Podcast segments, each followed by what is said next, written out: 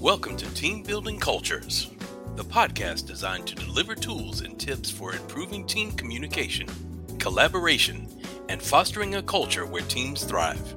Now, here's your host, Beverly Hathorn, owner of Strategic HR Consultants.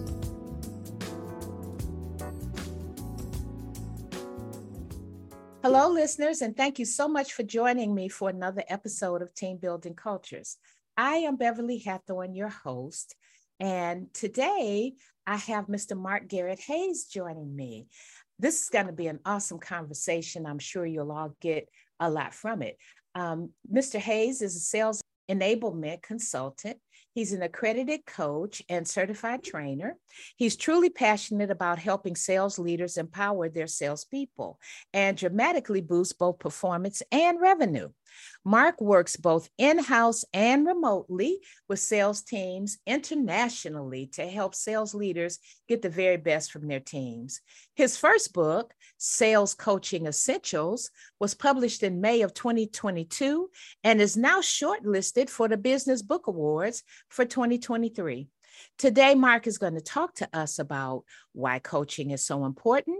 He's going to help us understand how we can learn to coach and be a better leader. And he's also going to talk to us about the skills that we need to be a great coach. This is going to be a very insightful and engaging conversation. And I'm excited to get started. So thank you so much, Mark, for joining me today. I appreciate your time. My pleasure, Beverly. Thank you for welcoming me. Yeah, yeah, this this will be awesome. So, uh, talk to me about to begin how you got started as a sales coach.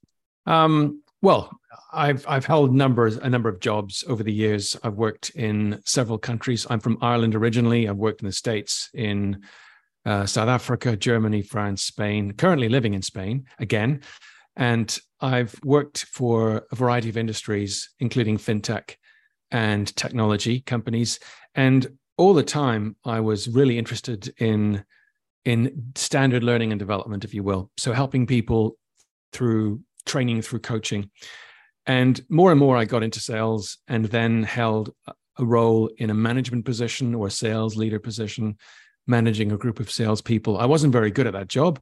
And I realized then through working with colleagues of mine how to improve. And what those people did to help me was to coach me, not to tell me what to do, but to help me through coaching to discover what to do for my reasons. And so, in that time, I have learned by observing, by working, by listening to other salespeople, the power of sales coaching and how it helps people to really unlock their performance and achieve great things awesome. Yeah you know it's it's not often that we um, are able to uh, observe and learn how to be a better coach by being coached. We have to have good coaches in order for us to to glean you know how to move forward in that area. So i'm curious what's the difference between uh, training and coaching? Yeah a great question. Training effectively is information whereas coaching is transformation. If, for example, I give you some documentation, let's say it's compliance training, I give you some modules, I give you some PDFs, some material to learn about a subject, and then I might run some kind of assessment. That's training. Coaching is when I don't necessarily have to know the subject matter. I can ask great questions using a particular framework, for example, GROW, comes to mind. That's perhaps something that your listeners might be familiar with. And so, through careful conversation, I help you to discover what you're doing, what you're not doing, what you could be doing, and ultimately help you to find a plan to do what you need to do. So, in, in essence, there are maybe 15, 16 key differences between training and coaching. And I outline those in the back of my book. But very simply, if you think of anyone standing at the top of a room and, and telling you things or recording a video and giving you some instructions, that is training. I'm basically taking some stuff I know and helping you to absorb that and to learn it and to embed that. But coaching is working with what you already know and help someone to perhaps realize something oh, I didn't realize I'm doing that, or I'm not doing this, or I'm doing this, and it's having these consequences. So coaching is much more about mindset and less about skill set.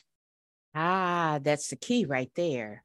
Coaching is more about establishing how you go about do things so that you can mm. eventually go forward on your own while training will just teach you how to do that one particular thing so yeah that's that's a great uh, synopsis thank you so what does world class sales coaching look like what goes on there yeah so in in essence coaching can be applied in different areas you can think of leadership coaching life coaching uh, even things like coaching in marriages relationships and so on coaching or sales coaching specifically is where coaching is applied to sales competencies. So I would work with account executives or sales leaders or senior sales leaders, and I'll help them perhaps to, in the case of senior people, uh, create a plan, a first 100 goals or first 100 days in their role. With salespeople, AEs, I'll help them through deal reviews or pipeline reviews or performance reviews, or maybe something specific like um, strategy with a particular account. And so we can bring fundamental coaching skills to bear in areas which concern salespeople. So, world class sales coaching, you could say, to answer your question, is about helping people who are in sales roles, which of course is the lifeblood of any organization, to sell more, sell better, and to accelerate the sales process. For example, someone could be struggling to close an opportunity. Let's say they're working on a deal worth $100,000 to pull a figure from the air and they can't get through to particular people or they haven't yet qualified that prospect rigorously a sales coach can help that person by asking questions to help them to realize oh i haven't done this i haven't done this and i'm halfway through this or i've done this but not completely. And so we can bring coaching skills to bear on the sales process. We can use coaching to apply um, to help someone with their sales qualification methodology or perhaps individual deals or their pipeline, a whole range of areas. So sales is, is quite a broad topic, but what I will do and my team will do will work with organizations to help their salespeople to accelerate uh, particular opportunities or to compress the sales cycle, um, to qualify people better. There's a whole range of areas in which we can apply coaching within sales. Mm-hmm. Okay, I see. So with the uh, performance reviews and the establishing the strategies, do you actually, uh, as a sales coach, do you actually complete those activities for your clients, or do you help? Do you coach your clients to create those uh, processes and yeah, activities? That's a great question because a danger is when you know the answer that you jump in and try and fix that, or you say, look, I'll do it. I'll take that off your hands. And as a leader, if you do that and do it repeatedly, you become the the sun in your own solar system. Everything revolves around you. Everything depends upon you. Everything goes through you, comes from you. It's onerous and it's really exhausting. And what coaching does is it's supposed to help you as a leader to free up your um, your pipeline of, of tasks and helping people to build accountability. So we're keeping accountability on the coachee's side of the table. The coachee is the person being coached, and the coach is the person doing the coaching. So a coach has to be very careful not to take on the to dos of the person being coached. Because if you do that, you become really a fixer. And the person who is coaching well is supposed to be a facilitator, not a fixer. So I will re- reduce any temptation to try and impose my solution or jump in and fix things for people by taking things from them and doing them themselves. If I do that, Beverly, I'm shortcutting or neglecting someone's innate ability to get unstuck. It's very important that we hire people who are coachable and use coaching to help that person to keep accountability within themselves, with themselves for their own reasons. And when something comes from someone, it's more likely to be valued by that person, uh, understood by that person and followed through by that person. When it comes from me or from a third party, it can be rejected, overlooked, or simply discarded. And that's no good to anyone. Understood completely. I like that you say be a facilitator and not a fixer.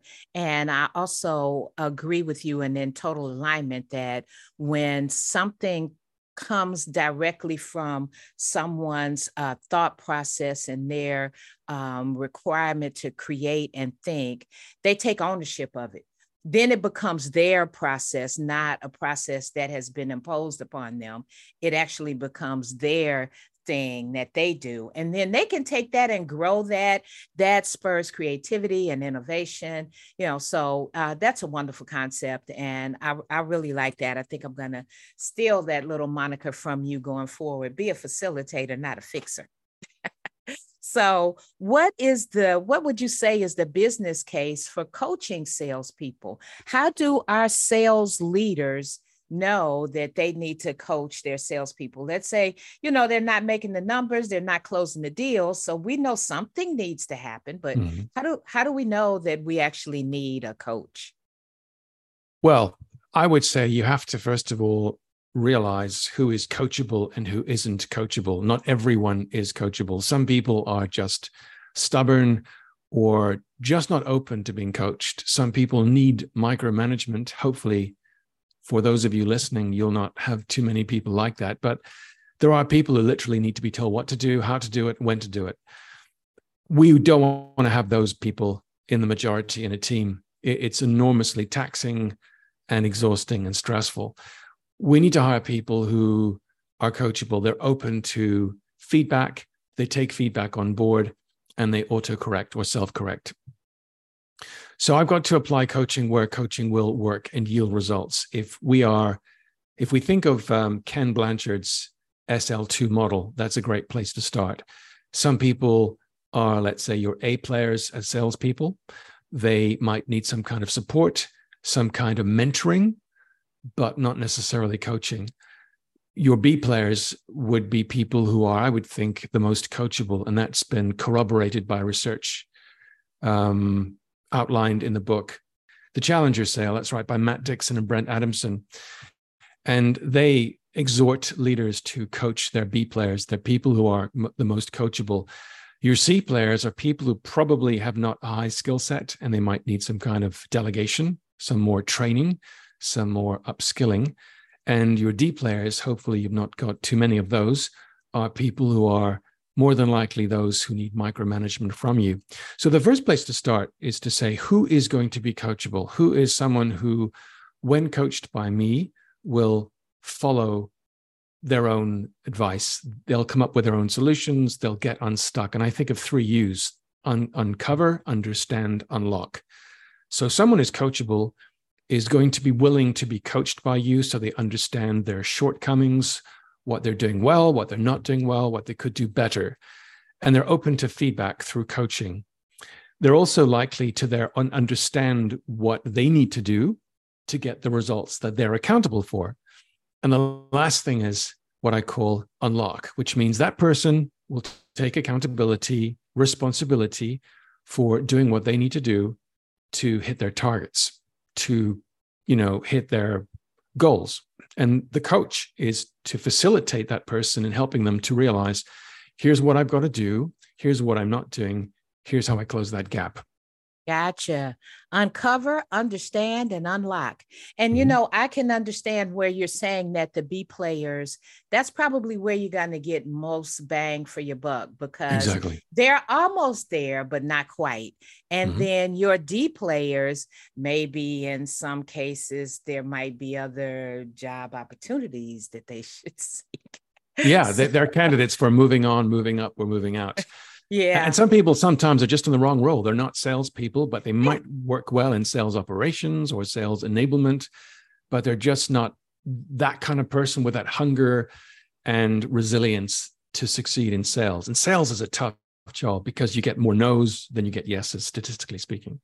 Yes, yes. And resilience is a great word for that because it's hard to power through when you continue to um, be rejected in a sense, for lack, lack of a better mm. word. You know, it's hard to power through, and that takes a certain uh, level of tenacity and confidence and belief in oneself i would think is mm-hmm. also um, you know uh, an added um, personality trait um, to to to keep you moving in, in sales because you're right it is not an easy arena to excel and it's also um, not an easy arena to retain um, I think that salespeople sometime, unfortunately, are only as good as last month's numbers or you know last mm-hmm. quarter's numbers and so may slide down that rank to a c or a d player when you know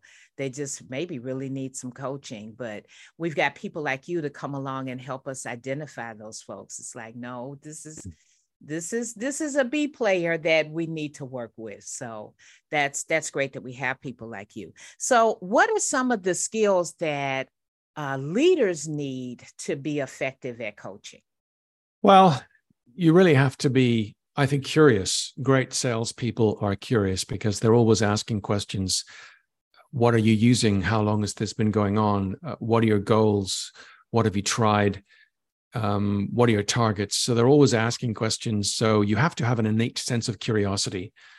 If your goal is to tell people impose things dump things on people as solutions then that's not selling. I think selling is asking selling is not telling. Most of us have this um, you know image in our heads of a salesperson who's, who's a fast talker and like someone on a car lot just wants to literally unload some spiel on you. Coaches are great at using questioning skills. That's skill number one, understanding what questions to ask and how to ask them and how to formulate those. And there are three different levels of asking questions. And so when you think of that as a skill set, it's so tempting to give someone a loaded question where it sounds like a question but it's actually a request dressed up as a question. So I might say, um, have you thought about doing blah, blah, blah, blah, blah? And that really is an instruction dressed up as a question. So instead, I try and focus on asking questions along the lines of, um, what's your intention here? What, what have you tried? What are your goals for this particular account? Um, who are the people you've not yet spoken to? If you were to have one conversation with a key decision maker, what would that be about? And so on. And I'll try not to stack questions as well, where I ask a question and a question and a question, and I confuse people. So it sounds obvious, but so many of us ask questions in the wrong ways. And as a coach, you have to be really good at asking questions neutrally, but also with lots of intention. So in the book, I've encouraged people to think of ways to formulate questions that are really an invitation to get someone to open up and not feel like they're being interrogated, which is an easy thing to do. People feel like you're asking why, why, why, and people go um, get on the you know go on the defensive. So we have to be curious. We've got to ask great questions, be aware of how we ask them, when and why, and ask them at different levels. And we also then have to be good at listening. And again, it sounds obvious, but listening is something that we're not necessarily always good at because there are three, maybe four levels of listening. And when we listen superficially, we miss things, we miss intonation and cadence and cues. And we focus on someone's breath and we try and rush in with something to, to say in between their sentences. So it takes a lot of work actually to listen really uh, empathetically at level three, and then even globally at level four where we're able to almost extricate ourselves from the conversation and hover as if we're a fly on the wall and observe and listen to the back and forth between participants in a conversation and pick up on nuances and things which are unsaid as much as things which are said. And that does take a lot of work. And it's actually very, very tiring because you've to use parts of your brain which would not necessarily be used in ordinary level one listening. So that's the second thing. And the third thing is an ability to paraphrase. And so I can take something you've said and I can repeat this back to you in a way where you listen to the exact words I've used, the exact way you've said them. And you might then come to some realization that's not what I meant, or I meant to say it this way. And here's a chance to rephrase. So there are arguably three, possibly four skill sets, and none of them are extremely difficult in terms of their complexity, but they do take practice. So there's no diploma in listening. There's no diploma in asking questions, Beverly. There's no such course from university on that. But in terms of the university of life, these are skills we all need, irrespective of what role we play, whether we're managers or parents or siblings. If you can apply these skills to your people relationships and think of yourself like a coach to everyone you know, it's amazing what can happen. And I've read some amazing books on leaders. And over the years, of course, there's no shortage of books on leadership, but the thing that comes up again and again is the power of, of coaching. And people have said to me that if there's one thing anyone needs to get right as a leader of people, it is their ability to coach not to manage.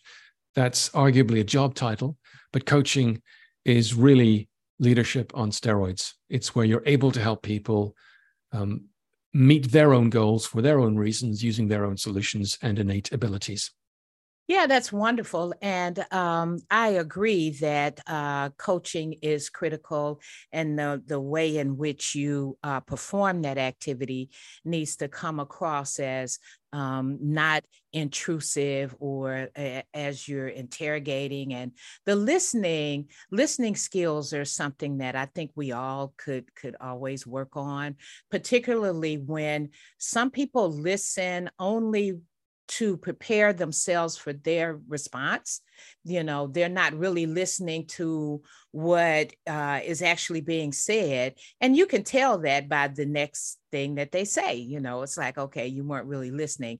And sometimes I think salespeople need to listen to hear cues that maybe my product is not best for this person, you know, um, instead of punching us back with reasons why we should and then it, it ends up being a back and forth and a back and forth and i'm mm-hmm. sure as a coach that you coach people to recognize when maybe this deal is not the best deal for this particular client instead of you just winning the deal you know whether mm-hmm. it's good for them or not so yeah mm-hmm. i yeah that's that's that you know that listening skill is really something that we all need to work on and um, will benefit us all better.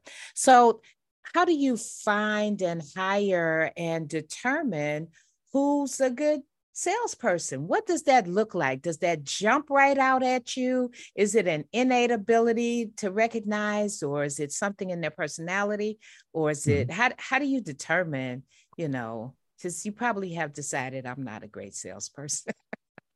No, not at all. Not at all. I, I think it's, it's a number of things. Yeah, it's, it's really hard to say because within sales, there are people who might be right selling technology, others might be selling uh, tangible assets like cars or real estate and so on. And some people might be great salespeople, but just not comfortable with a particular product or service. So there has to be an affinity and a passion, I think, for the, the product or service that they're selling um, that that's an, a first step. Um, there are arguably three things which I would focus on when developing salespeople. One is product knowledge, so they have to understand, have an affinity for, and and be interested in, perhaps passionate about the product or service that they're um, selling. Secondly, there is process knowledge, which is how to sell that thing. And again, um, selling real estate would require a different process, perhaps from selling complex enterprise level software for, let's say, manufacturers. That's a different thing completely. And the process knowledge entails, for example, how to qualify prospects, how to have great conversations with those ideal clients, and then how to get them to buy from you, trust you, trust you and buy from you. The third kind of knowledge would be proof knowledge, which is an ability to tell great stories. So if we want people to trust us and buy from us and people have to trust you before they buy from you they you have to be able to tell stories and success stories of how organizations like the person you're speaking to has bought from people like you before and what success they've seen. It's amazing how many people can't do that. They rush in with with uh, giving information, solutions, uh, product features, sets, and so on without telling great stories. And we're wired for stories. And and the fourth, I would say, skill set is is people knowledge and ability to use emotional intelligence to connect with people, understand people, and to like people, and to reflect, um, to understand what kind of person you're buying from. Um, so I will look for a mixture of those things when interviewing salespeople. But you know, most of us at some point will have some level of instinct or gut feeling about someone. So you could look for the traditional signs like the track record if someone's been in sales before maybe you have to hire salespeople who've been in that industry before. I don't always see that as being successful because, to my mind, a CV is retrospective. What I want from a great salespeople or person is perspective. So, what can they do for me? So, one of the things I will do when interviewing salespeople is I will set them tasks. I will give them something to perform, something simple, not too complex or onerous. And I will then give them some feedback and I'll see and listen, observe whether they incorporate that feedback in what I've uh, said to them. And so I'll give them a second chance to perform that task, something very simple and quick. And if they're not incorporating that feedback, that's not a good sign. That's uh, almost telling me that person's not coachable because I can give you feedback, but you'll not pick up on that. So, one of the things you'll need to look for is how likely is someone to take feedback, be open to feedback, and take it on board and absorb that and use it. And that's a very simple fail-safe mechanism at interview time. Um, something else I will look for is when hiring people is I'll not try to focus too much on the CV. CV is really a, a HR thing. Um, I'm more focused. That's a screening tool in many respects. What I will look for is is someone's ability to pitch me and ask great questions, but other way around. So if someone is doing all the talking and asking me no questions at all, that's not a good sign. If someone is asking me questions about the job, about the prospects, about the kind of companies we sell to, whom we serve, and and and so on, and they're gathering information like a stone gathering moss, that's a sign that someone is curious and likely to be a better listener than a talker. Um, and also, something else that comes to mind as you've asked me that question is, is where I find salespeople. And I've found that over the years, they're not always where you think they are. So if your if your tendency is to hire people from the same place you've got other salespeople, you're going to have uh, almost a cookie cutter kind of salesperson. And sometimes we need fresh blood. So I've found people who several times have a sports background, um, minor league baseball, one guy in particular, um, former triathlete, one girl in particular, uh, two military veterans, one, maybe three, maybe three failed business owners. All of them have been successful salespeople. Why? Um, well, first of all, often people who have a a, business mentality, whether they've succeeded or not, they've learned about the importance of organization and they know what, what a dollar is worth. They're not thinking like employees. And so they see themselves more like franchisees than employees. What do I mean? This desk is their means to make an income. And they view the territory like a franchise uh, for a subway or something. So I want someone who sees themselves as a business person. And so I'll often ask people to present a territory plan or a business plan to me. Not a case of here, give me a job, which is perhaps an employee mindset, but here's how I'm going to um, take the investment uh, that you're giving me, and I'm going to return uh, that X fold to you. Here's how. Here's my plan. I'm going to learn this. I'm going to do this, and I'm going to hit these targets. Here's how. I don't know these things. I need to know these things.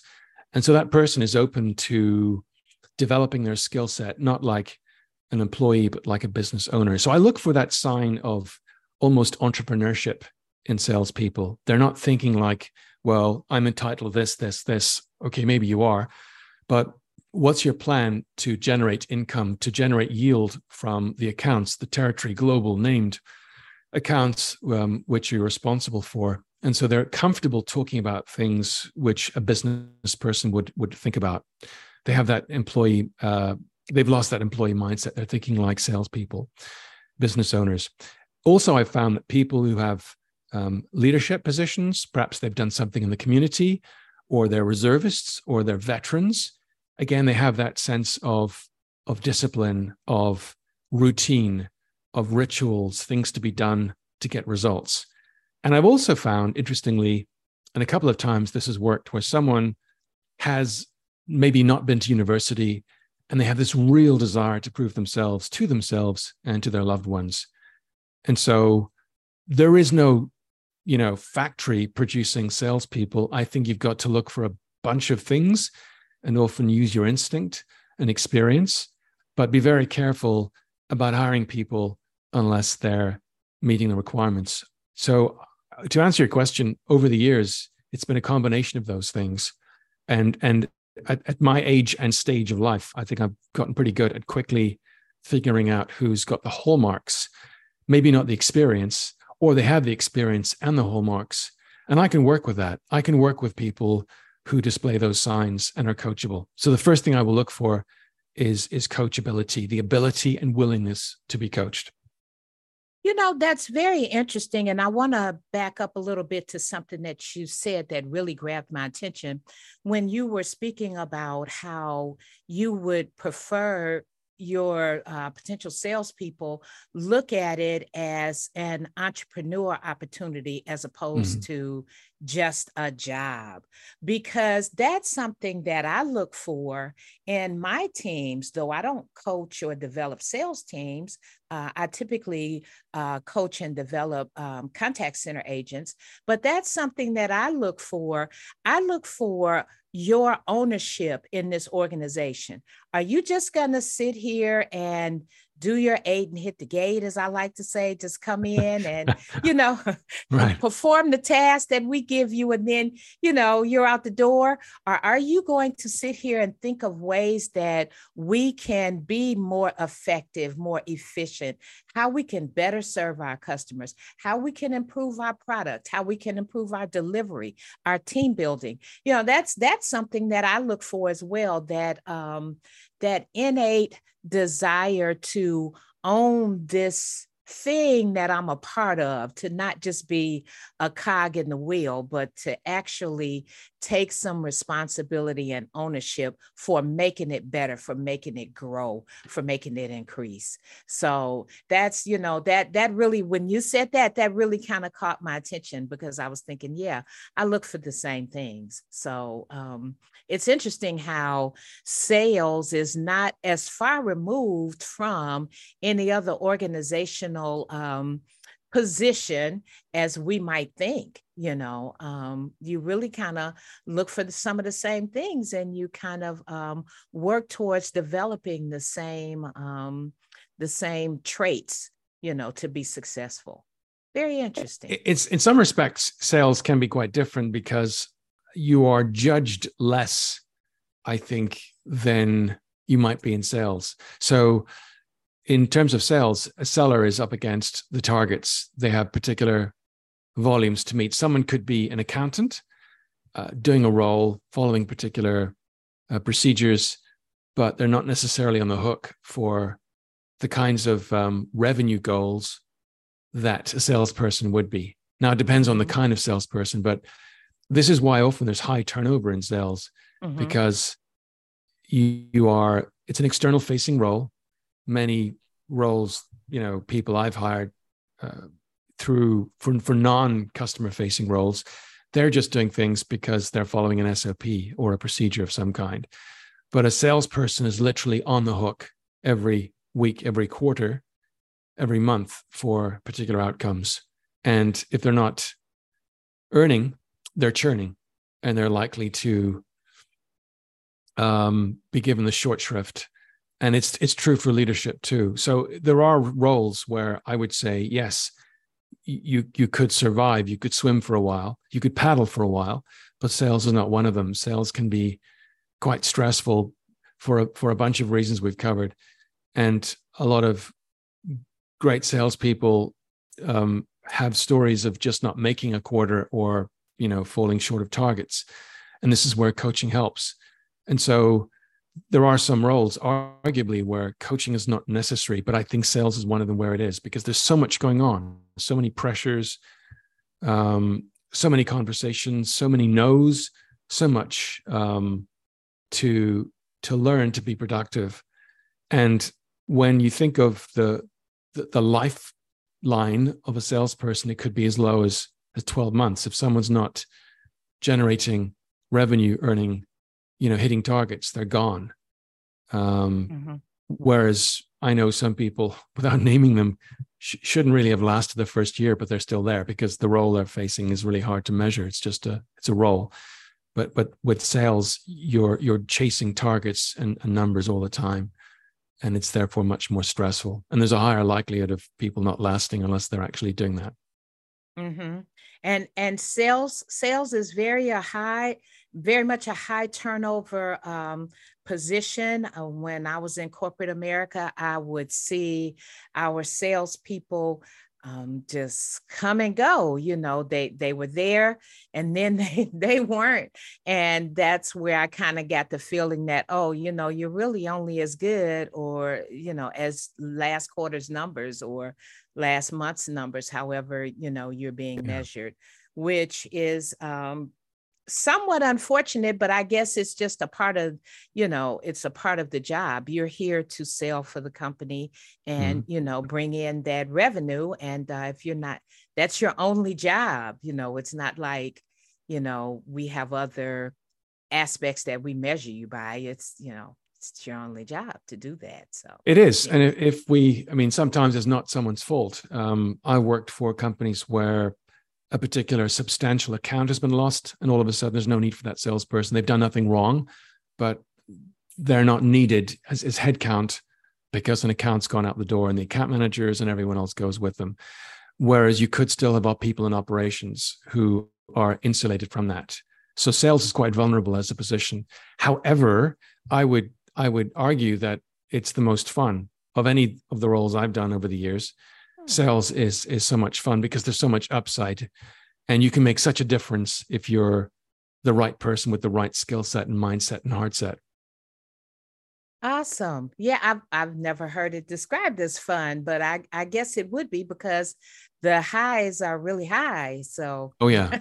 and yeah, and there's a certain pat on the back once you land that one client or once you close that one deal that that is like immediate adrenaline rush because yes. of the success that you've just experienced. So I could see where it would be fun. I could yeah, I could definitely see that.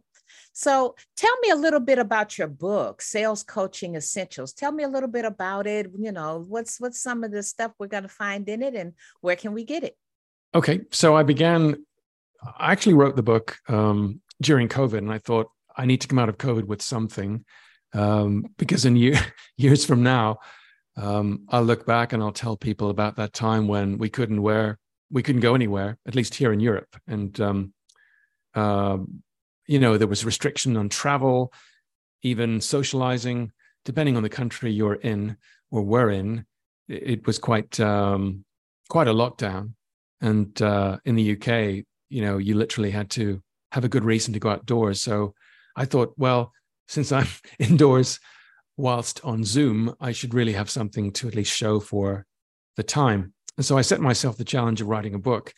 And I can tell you this, it was not easy because the first I'd say year and a half, I'd go for long walks when I could or a cycle or something. And I just could not get my head around writing a book. What do I do? How do I, who's this for? And, and it really was really hard.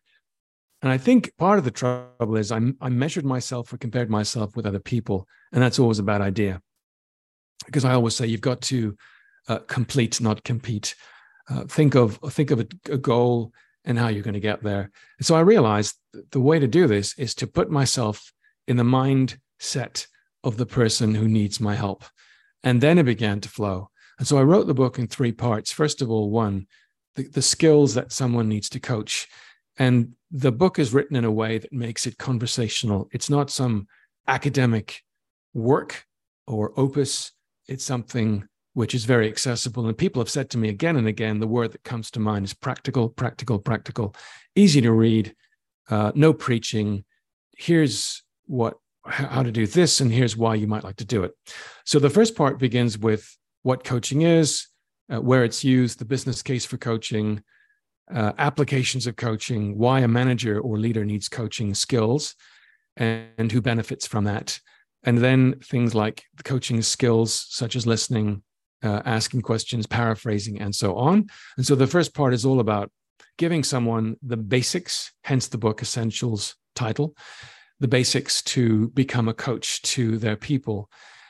The second part is about what I call proactive coaching. These are instances or standard conversations that a sales manager might have. Uh, let's say a pipeline review or a, uh, a deal review or a territory review, performance review, and so on. So I give people the kinds of questions to ask before these interviews take place, how to run them, and then how to follow up for each of those conversations. So, again, very practical and lots of lists of questions and uh, sample conversations to look at. The third part then is what I call reactive coaching. This is where coaching can be used when things go wrong. For example, someone is not qualifying opportunities properly. They're just selling and, and telling and not really uh, screening out people who are not likely to buy and so on. Or someone is not following the sales process. So these are all the kinds of things which are problematic. And this this section of the book is all about how to use coaching when things go wrong. So part one is about the coaching skills you need. Part two is about how to coach in a way that enables people to be successful. But we're all human. When things go wrong, what do you do? And that's what the third part's about. So it's practical, it's relatable, and it's quite uh, easy to follow. And I've, I've scrapped so many chapters that were a bit just wordy and waffly. And someone said to me, "What's what's left is something I can really use." And someone else said to me, "This is one of the books I can dog ear because it means I'm using it. I'll not just stick it on the shelf, but I can actually dip into it and use it um, when I'm stuck in something or when I've got to do something. And that's, to my mind, the highest compliment anyone can give a book. It's useful very good compliment that it's useful and I, I mm. will revisit it. I won't just read it once and then I'm done. I'll revisit it. I particularly like that you give us some sample conversations. And I also like the fact that you talk to us about what to do when coaching's not going well, you know, because we just automatically assume that everybody wants to do better and they're going to mm. accept our coaching and then they'll go forth and be, you know, successful. But what do you do when coaching does not go well? So I can see this being a great book for leaders, not just um, those uh, who are uh, who have sales teams. I can I can see where all leaders could glean a little something from this book. So um, yeah. So where can we where where can we get that? Um, www.salescoachr.com. That's www.sales, S-A-L-E-S-C-O-A-C-H-R, no E, salescoachr.com. And uh, there's there's a case study to go up there. We've just finished uh, a, a 12, 11 and a half, 12 week project with The Economist. That's most people listening will know that as an international business publication. And so there will be a case study up there shortly uh, all about the work we've done for that organization across APAC, EMEA, and North America. And there also is uh, a video from some organizations we've worked with in the UK, in Texas, and Austin, and in Pasadena. And uh, yeah, some examples of how we can work with organizations who want to get their managers up to speed as sales coaches. And that's that's one place to start. Otherwise of course there is a podcast called the sales coach podcast. And uh, i interview sales uh, learning and sales enablement experts from around the world every week and otherwise you can reach me on linkedin. That's mark garrett hayes g-a-r-r-e-t-t h-a-y-e-s wonderful. So hey folks go out and pick up a copy of that sales coaching essentials books. I'm i'm i'm sure that there's lots of information for every every leader regardless of the team that you're leading. And you can get that from salescoachr.com. Culture is C O A C H R, no E. And you can also find Mark or listen to Mark and hear more um, on the Sales Coach podcast. So we want to tune in uh, there to um, pick up some tips. And uh, also, you can just reach him on on LinkedIn. You know, get in touch with him on LinkedIn and maybe connect and to see what kind of things he's up to, what he's got going on. Yeah. Great. Well, thank you so much, Mark, for being here today. I really appreciate your time. And um, I've gotten a lot from this episode, and I'm sure that my listeners have as well. Many thanks for having me on the show, Beverly. Awesome. Thank you, Mark. Have a great rest of your day. You too. Thank you for tuning in to another episode of Team Building Cultures. We hope we have delivered helpful and enlightening information to help you create your dream team. Join us next time